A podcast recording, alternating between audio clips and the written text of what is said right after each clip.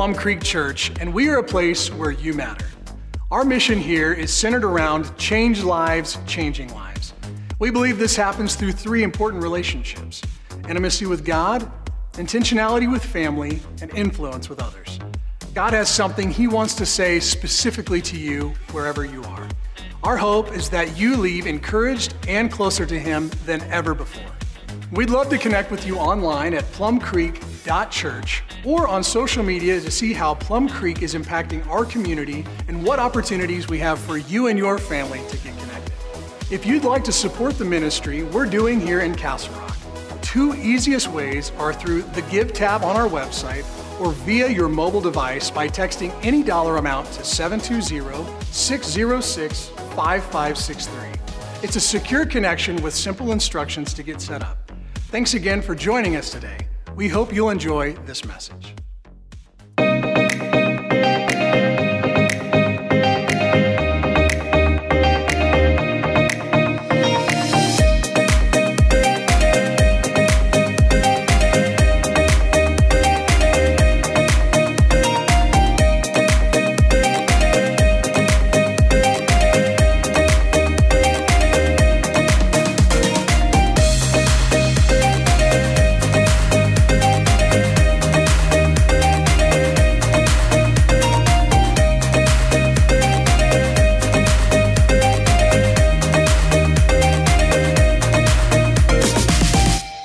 Up, Plum Creek? How are you?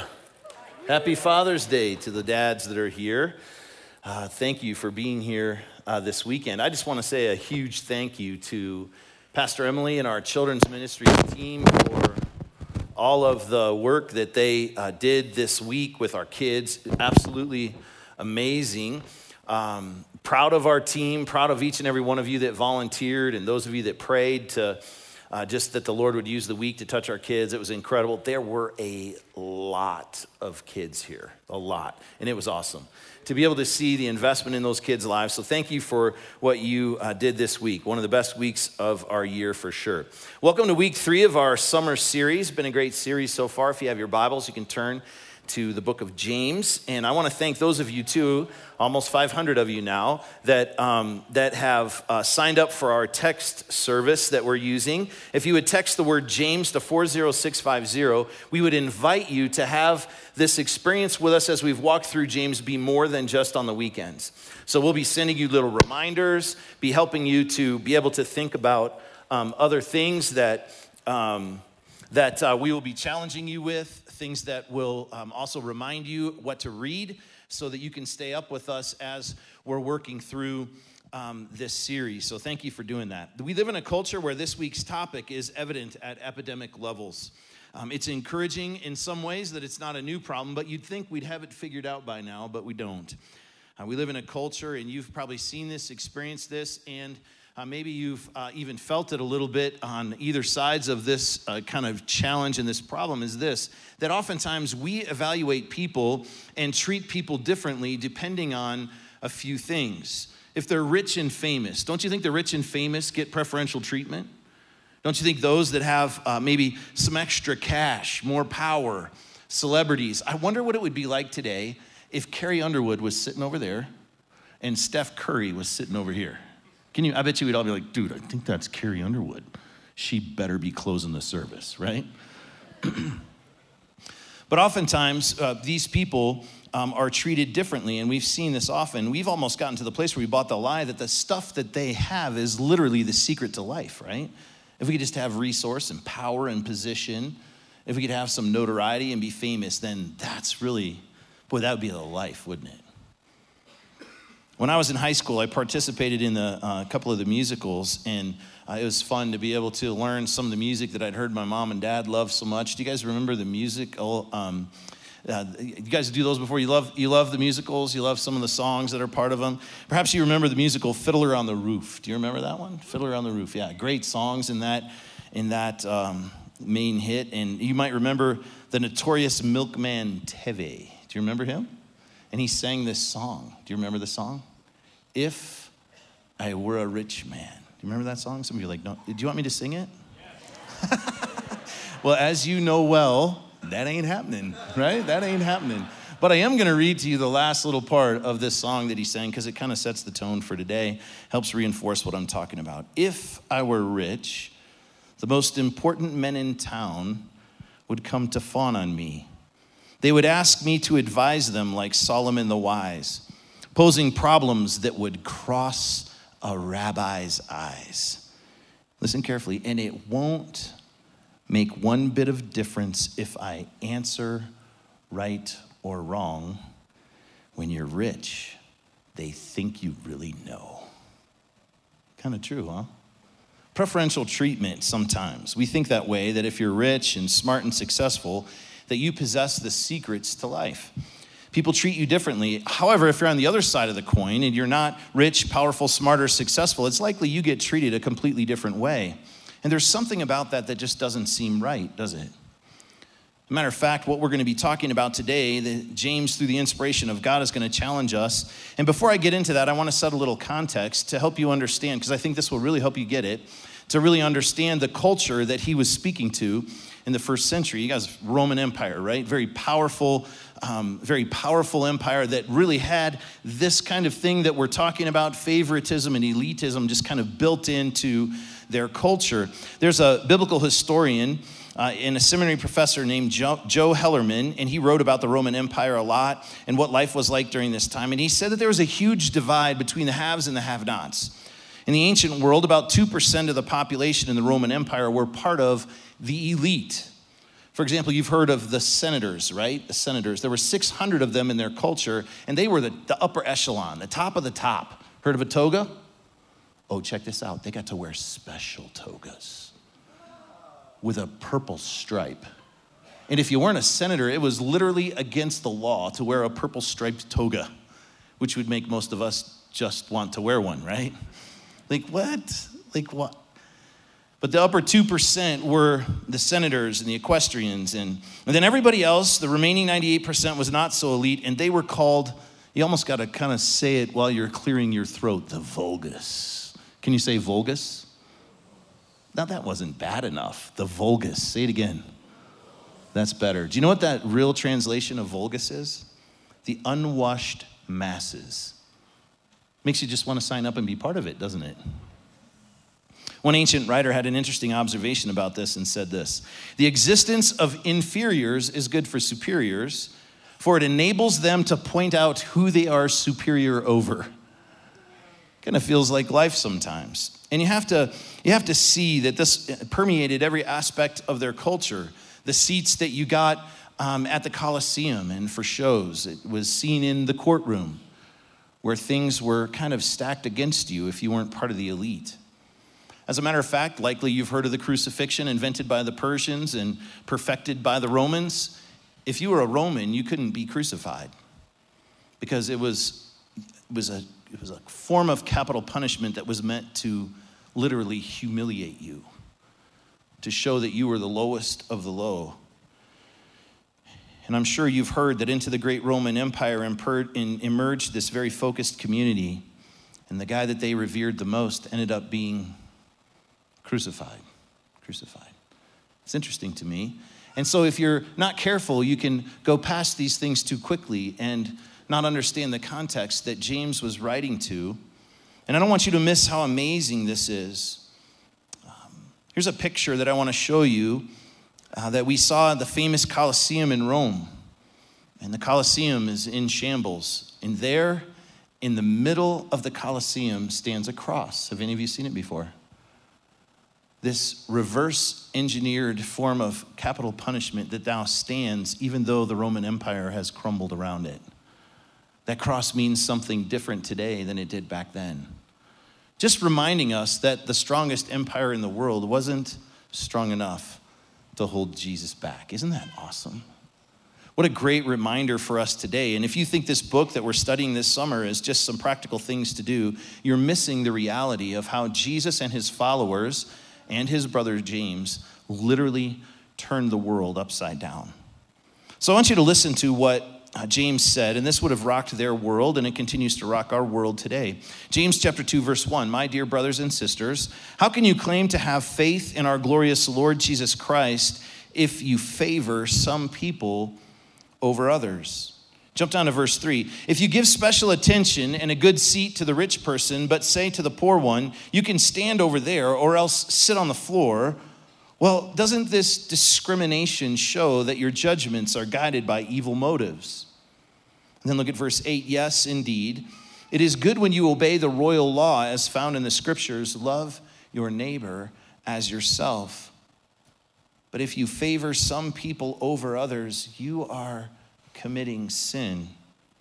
You are guilty of breaking the law. Again, remember the culture that James spoke this into. This would have been game changing news for them because favoritism and prejudice and treating people according to their rank and their position was just part of the way things went. And James comes into this, onto the scene and says, Listen, I've heard my brother talk about this, and I've seen him live this. It can't be so in this community that call themselves Christ followers.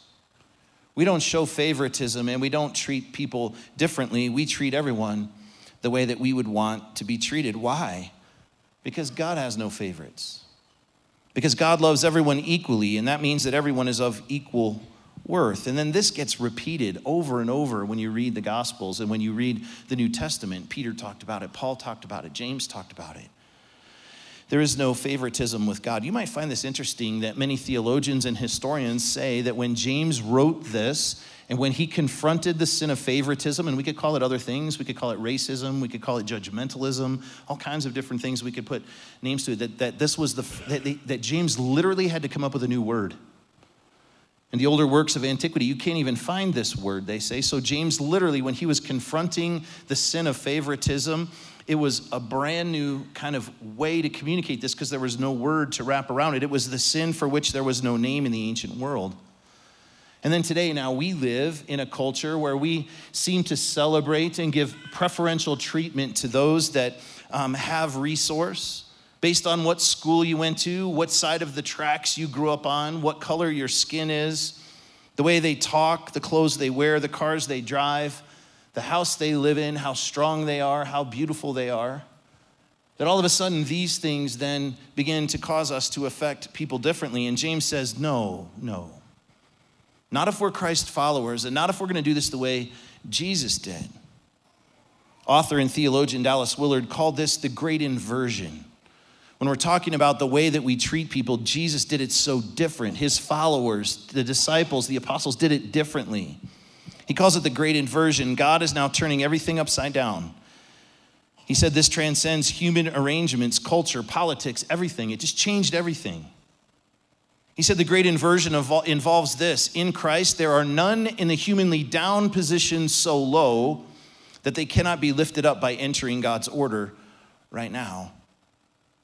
And there are none in the humanly up position so high that they can't disregard God's point of view on their lives. The sin of favoritism, racism, judgmentalism, however you want to call it, um, is very, very real. And it's part of our sinful nature, wouldn't you agree? And being so, it's not something that we just need to think about. It's something that this challenge is one that needs to settle deep into our heart and motivate us to do something different, to live differently. Wouldn't you think that 2,000 years would be enough to learn the lesson? Like, we've been working on this one for a couple thousand years.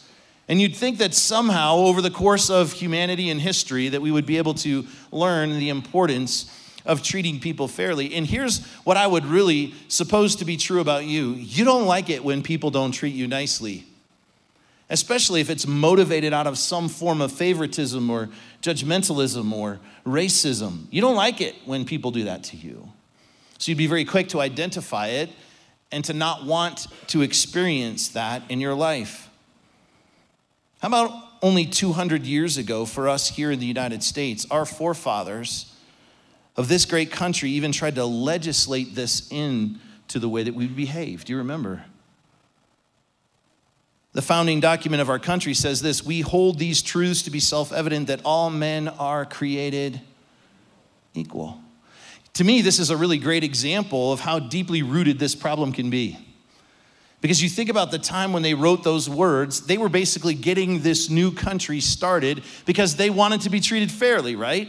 that they didn't want to be mistreated because of their religious beliefs or what they wanted freedom and they, they put as part of the foundation of this country that we live in that we should all understand that we're created equal yet at the same time not recognizing in the very people that are signing the document that we're living in the heights of slavery that is a great commentary for us today to understand that we must be careful because it's easy to identify when people are treating us unfairly, but much more difficult to see when we're treating others unfairly. So, James's challenge to us remains true today, and we all must consider are we literally treating others the way we would want to be treated as well? Are there people that you think that I think that I'm better than? Does that cause me to treat them in a way that is not kind? In his autobiography, Gandhi wrote that during his student days, he had read the gospel seriously and considered converting to Christianity. Did you know that? So much so that the Gospels had touched his heart that he believed that this could be, the gospel teaching could be the solution to the caste system that so grained against what he was feeling in his soul about the way that we should treat one another. So he made a decision to go to a Christian church, and after the service, his plan was to talk to the pastor about Christianity with the hopes to understand it better and maybe even make a decision to become a Christian. And when he entered the sanctuary, the usher refused to give him a seat and told him that he should go worship with his own people. And Gandhi said this if Christians have caste differences, he said, then I might as well remain a Hindu. And famous, famously, he's quoted later to having said, I'd be a Christian if it weren't for the Christians. We need to take just a minute and talk about that today. Because if there's any group of people that should have this down better than anyone else, it should be those of us that call ourselves Christ followers, don't you think? And yet, Gandhi's commentary is not that much different than many of those that haven't made a decision to become Christ followers yet that are on the outside looking in, isn't it? Because I, I thought that these people that call themselves Christians would live differently. And so there's this expectation that because we know this truth that we should live differently, and when we don't, it just doesn't mesh well to the culture around us. And so we literally should be leading the way. And I don't believe that you personally can re- reach your full redemptive potential, or us as a church. We definitely can't reach our full redemptive potential unless we get this in our heart and our soul so that we make a commitment to not think that we're better than anyone else, to not think that we're more spiritual than anyone else, to mistreat people for any reason, that we would just be highly committed to treating everyone the way that we would want to be treated. This has got to stop. We as a church should be leading the way. And as Christ followers, there's no excuse for us not to. So I wonder, how are you playing favorites? Who do you think you're better than? Think about the environment that you live in in your neighborhood. Are those are there people there that you just kind of if they just did life like me, right? The neighborhood would work a little better. Or perhaps someone at work that you treat differently because maybe they're not the boss or their position. For some reason, maybe you treat those that believe the same as you differently than you do others. James's teaching today would tell us, man, you need to stop it. Treat everyone the way that you would want to be treating. So I think about what we've been doing so far this summer in the book of James. We're like in a heavyweight fight here, guys. And James has got the heavyweight gloves on and he keeps bringing the thunder. His first one was, hey guys, listen, you're gonna go through tough times. And we're all like, don't we know? And he's like, count that as joy. And you're like, what? Right? Why would I do that? Because God is using that stuff to continue to refine your heart and your soul. You're like, oh, dude, James, that's gonna take a lifetime to figure out. And then he comes back with another one. Hey, be slow to speak and slow to get angry, but quick to said, We're like, oh, James, stop. That's so harder than today he says, very carefully, think about the way you treat others. Where is it that this favoritism, this sin of racism and judgmentalism and treating people differently than we should has stuck its way into our lives. So, this week, as I've been preparing these thoughts, I've been thinking, how are we going to do this well? Gosh, this is going to take some serious motivation, isn't it? There's going to have to be something inside of us that drives us to want to do these things in a different kind of way. It's going to take passion, it's going to take intentionality. And listen, if we're honest, it's going to have to come from the heart because these things are challenging and we're just getting started. So, how are we going to maintain the needed focus and perspective? James would know that we would get to this place. So, don't forget, James's brother Jesus had some very powerful things to say that oftentimes James repeated. I need you to see what James does here. You remember his brother preached this epic sermon in Matthew chapter 5 through 7. You remember what it was called? The Sermon on the Mount, yeah. Teaching after teaching, thought after thought. And when Jesus got done in Matthew chapter 7, he said this, and I need you to hear what he said. In Matthew chapter 7, verse 24, after he finished up this sermon, he said this Anyone who listens to my teaching and follows it is, and what's the word he uses? wise. Like a person who builds a house on solid rock. Basically, Jesus is saying this look, things are going to get tough. And the life that you build needs to be built on a solid foundation so when you get shaken, you will be able to stand strong. So listen to what I've said. And don't just listen to what I said, follow what I say, and you will be wise. But there's another way to respond to Jesus' teachings as well. And a couple of verses later, in verse 26, he says this But anyone who hears my teaching and doesn't obey is, and what's the word? Foolish. Foolish. Like a person who builds a house on the sand. Again, he's saying life is going to get crazy. There will be some challenges and difficulties that you'll have to face. The storm is coming. Be careful. And if you hear what I say and don't put it into practice, you're foolish. The life that you live will come crumbling down. If you don't hear and obey, your life will be unsafe because it's built on an unsafe foundation. So, just like last week, I told you that I stole my main thought from James's writing, this week I stole it too, but not from James. So, don't turn me in. I don't want to pay royalties on this one. Basically, what James is saying is this just do it. Just do it. Wouldn't that be cool if that was original? Genius, right? And that's what James is saying. He said, Listen, you must do it.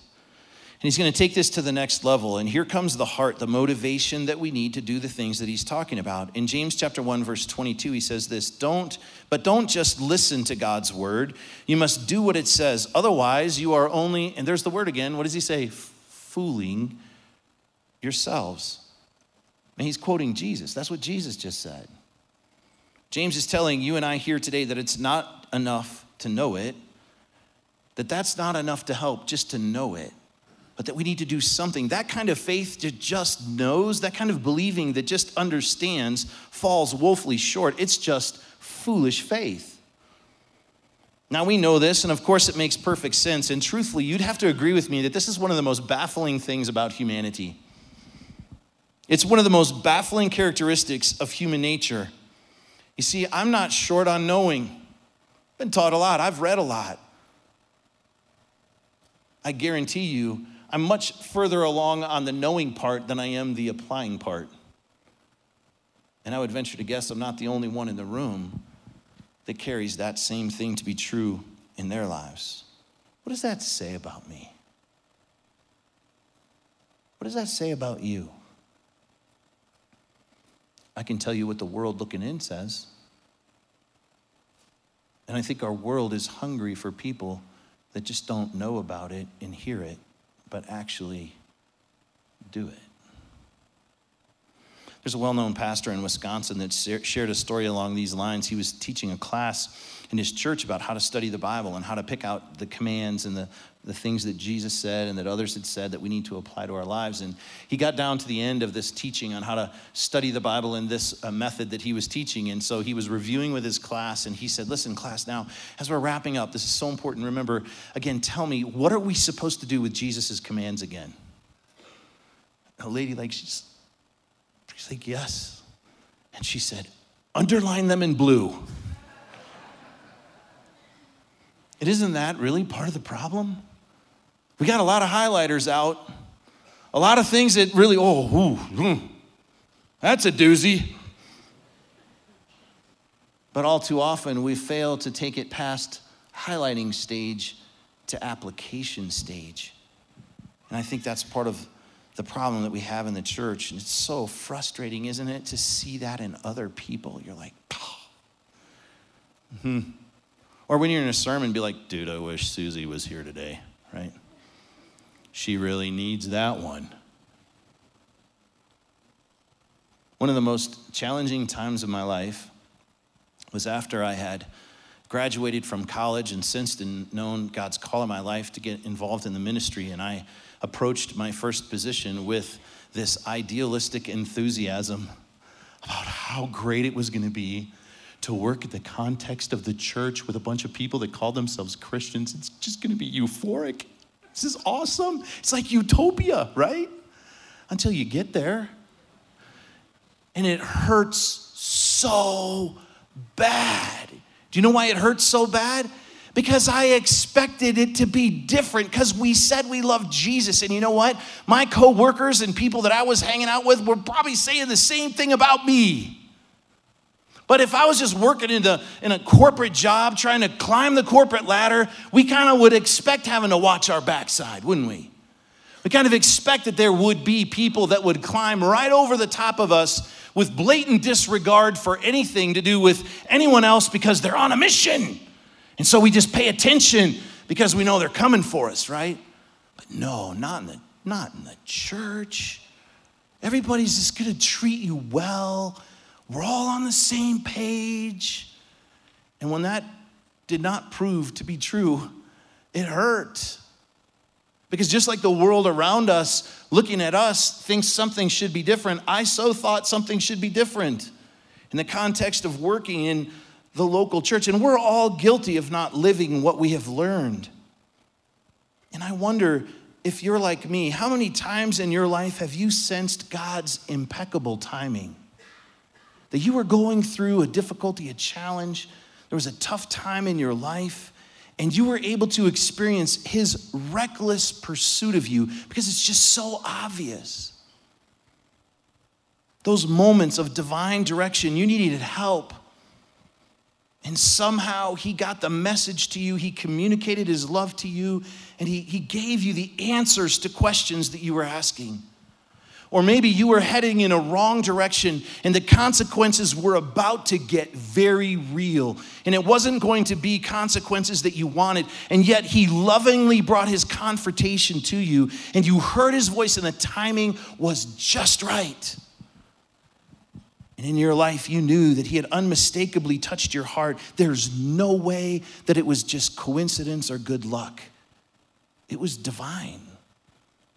You had a spiritual moment and he spoke to you. He showed up and you know it, and you thought to yourself, I have got to apply this to my life. I need to make a change. And a day went by, and then a couple of days. And then those days became weeks, they turned into months no change. Months became years. And for some, it's even decades. You know that you heard from him, and it was a divine moment. You weren't short on understanding and hearing, but we were very short in applying and making the change.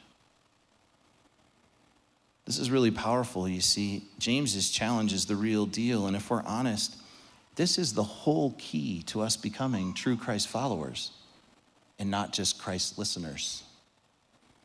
It's what makes the difference in our life. And today, we need to take a serious look in the mirror, don't we? We need to quiet our hearts. We need to be slow to speak and slow to get angry and let the word do the speaking so that it challenges us to make the changes that we need to change, to go back to what God has told us, maybe weeks or months or even years before, and ask ourselves, God, will you speak to me again? I wonder what is it that He's been speaking to you about? Are you processing that? Are you leaning into it? Are you letting his challenge continue to change you, or are you continuing on the same path over and over again? I know what it is for me, and we just have to have an honest self awareness moment. Like you need to hold up the camera and flip, the, flip it around to look right in your heart and your soul and say, God, show me again what it is. I'm not going to Photoshop this thing. I just need to be honest. What is it that you've been calling me to do? Ask the Lord to speak to you, and then listen, just do it. Just do it. And you know what's cool? This is exactly the same word picture that James uses. In James chapter 1 verse 23, he says this, "For if you listen to the word and don't obey, it's like glancing at your face in a mirror. You see yourself, walk away and forget what you look like." And we read what James is saying here and we think, come on, James, who could ever forget what they look like, right? Like, that's just ridiculous. You understand again the cultural context that he's writing. Have mirrors like we did, like we do. And if we really think about it, isn't that sometimes the way this goes week after week, day after day? You spend time in the Word of God. Ugh, that's a doozy. And then off to work we go. Or we hear a message and you're like, geez, man, that just hit right at the right time. Like, how did you know how to do that? Did my mom call you? Right? Had to be my spouse, right? And we walk away knowing that God has challenged us and spoken to us. And very quickly, it becomes Monday, Tuesday, Wednesday with no change. James' words get stronger in James chapter 2 verse 14, he says this, "What good is it, dear brothers and sisters, if you say you have faith but don't show it by your actions? That, listen carefully, that kind of faith can't save or can that kind of faith save anyone?" And look at verse 17. You see faith by itself isn't enough. Unless it produces good deeds, it is dead and useless. And it seems like he just keeps digging into this just a little bit farther. In verse 26, he says, Just as the body is dead without breath, so also faith is dead without good works. And yet there's a different way to do this. In James 1:25 he says this, but if you look carefully into the perfect law, look carefully at the words that sets you free. And if you do what it says and don't forget what you heard, then God will bless you for doing it. James is saying that we need to have a moment of introspection here today. No excuses. And this week, my mom, she's been helping me with, she does a lot of research for me. And uh, she was uh, just commenting on this passage of scripture. And she said, You know, Doug, well, actually, she said, Dougie, you know, Dougie, we, we talk at church a lot about changed lives changing lives, right? And she said, Doug, how, how are our lives changed as Christ followers? What is it? And it's the Word of God. But as the Word speaks to us and challenges us, the only way that real change happens is if we begin to apply and do what it says. It's not enough to just know it, we have to apply it. And then, what's so cool, guys, is when that Word of God speaks to us and challenges us, it will catch the attention of the world around us because we're doing it so different. And then a changed life really can have impact in changing others as well. But see, it's when we live the real deal, when we don't just find ourselves being listeners of Jesus, but we really become followers of Jesus, living differently. So, how? How is this going to happen? This, uh, just yesterday, I was spending some time with a friend of mine, a dear friend. His name is Gary. It's not Gary Partridge, although he's a dear friend too. Um, and Gary's been going through a lot in his life. Uh, we were hanging out at his house, helping him with some stuff yesterday. And uh, a few months ago, Gary's dad died, and it was a, just a tough season for him. And, and we uh, have spent quite a bit of time talking about that. You guys know this is my second Father's Day without my dad. And so we've been talking about that a lot. And he was just sharing with me some of the things about his dad and that his dad really loved the Lord. And, and uh, so when I was over at his house, he came down with a stack of notebooks that looked like this one. And he put them in front of me and he said, uh, Doug, every Christmas, my dad would give me a couple of these notebooks. I was like, okay, that's cool. He's like, open it up. I want you to see this.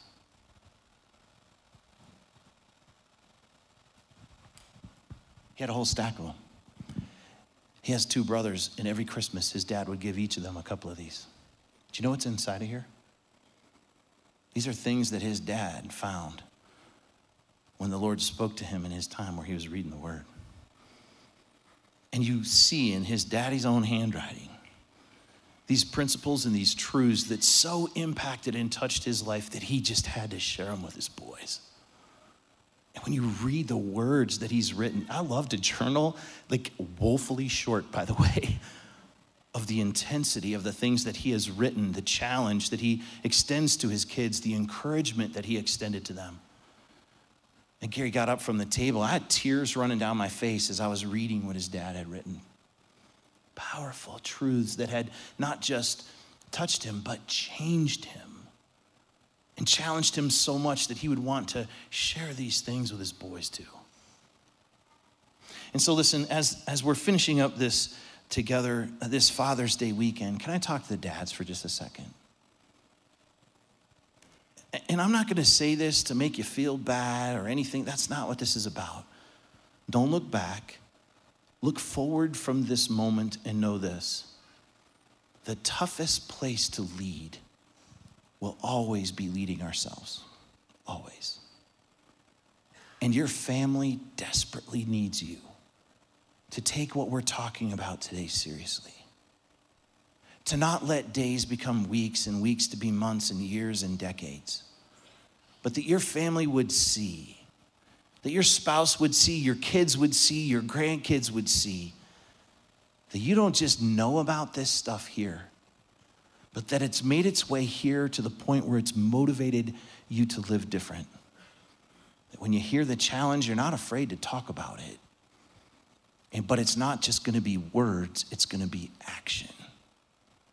Because James says to believe, to just believe, falls short that these things must change our lives as well.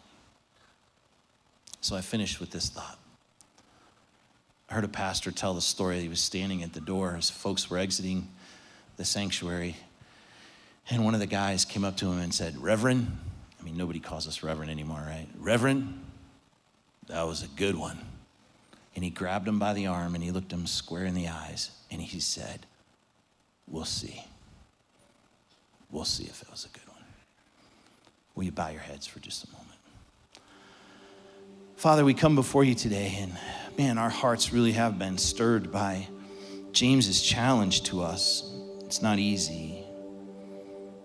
As we've been walking through this, Lord, we know that listening itself doesn't make us different, but it's a choice to actually do what we're learning in this moment, I wonder what it is that God's been speaking to you about because I know He's a speaking God. I know what He's been challenging me with, and I just ask you today what is it that He's been calling you to do? This is a week where challenge, the James's challenge is so real that we need to carefully consider how we're treating each other. And last week and the week before, equally as powerful these things are in each of us. And the challenge today, wow, it's, it's powerfully real that we can't just be hearers of the word, but we got to be doers. And so, Father, in this moment, I ask that you would just move through this auditorium and you would speak to every single one of us, that it would be unmistakable today. Perhaps it's something that you've challenged us with days or weeks or months before. Will you rekindle the passion in our heart to address these things with more than just thought? Lord, I pray you'd be with the dads that are here as well as we celebrate Father's Day and the joy of uh, perhaps the greatest title that we have.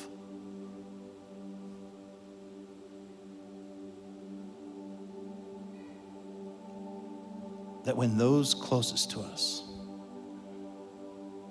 call us daddy, that we would understand that that title comes with responsibility. And if we claim to be Christ followers, then follow we must. Help us.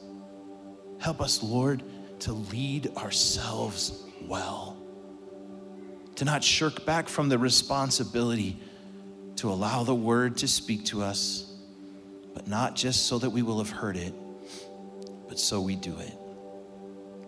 Let this be that kind of week, Lord, where we take what we've heard and learned and we apply it to our lives. In your name we pray. Amen.